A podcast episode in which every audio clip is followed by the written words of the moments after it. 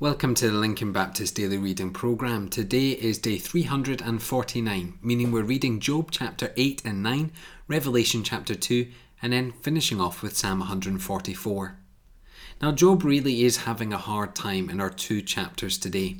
Everyone thinks he should either curse God or repent from some form of sin so he can get back to his old life. Yet Job is doing a good job of being faithful this isn't about sin. It isn't about our earthly thought process. It is about God and what He deems as necessary. Verse 3 of chapter 9 sums it up, doesn't it? How can we even dare to imagine answering God? He is the Almighty and His will should be done. When we apply this to our lives, I am truly humbled by our idea that somehow we are in charge and we get to dictate to God what should and should not happen. We all too often raise ourselves too high when it is God who will guide, implement, and see out His plan. We are to be faithful to it.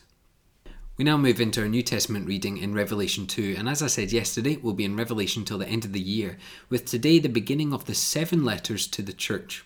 These letters all follow the same pattern. First, the Lord introduces himself and tells the church what he already knows. He then challenges the church and gives them a specific promise.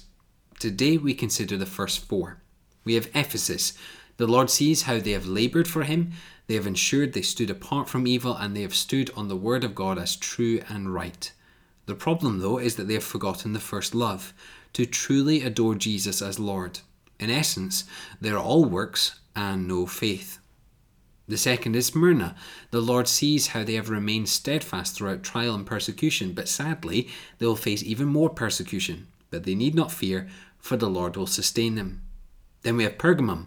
They have sat amongst some evil people and evil times. They've been bombarded by Satan and his attacks.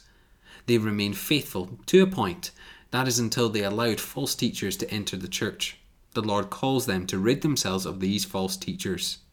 Then we have Thyatira. They have been patient, they have endured, they do good works, but they have taken into false teaching, and they must repent so that they can see the Word of God as true and right.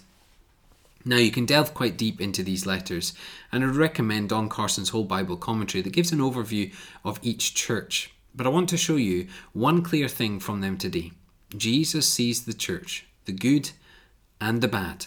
He is pleased with the good, and he hates the bad. Yet God will give us a chance to repent of our wickedness. We as a church must be on guard to not get sucked into unbiblical practices, for the Lord is watching and He commands His church to be holy. Meaning the Bible must be center stage, for it instructs us, guides us, and tells us the truth. Anything or anyone that operates outside of this really must be cut from the church. Psalm 144 is our final reading today, and the psalm is titled My Rock and My Fortress, and is written by David, who would be king over all of Israel. The psalm brings praise to the Lord for his protective arm over David.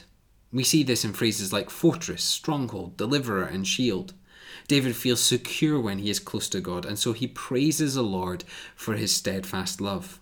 This then leads him to compare himself to God, and really the comparison is laughable.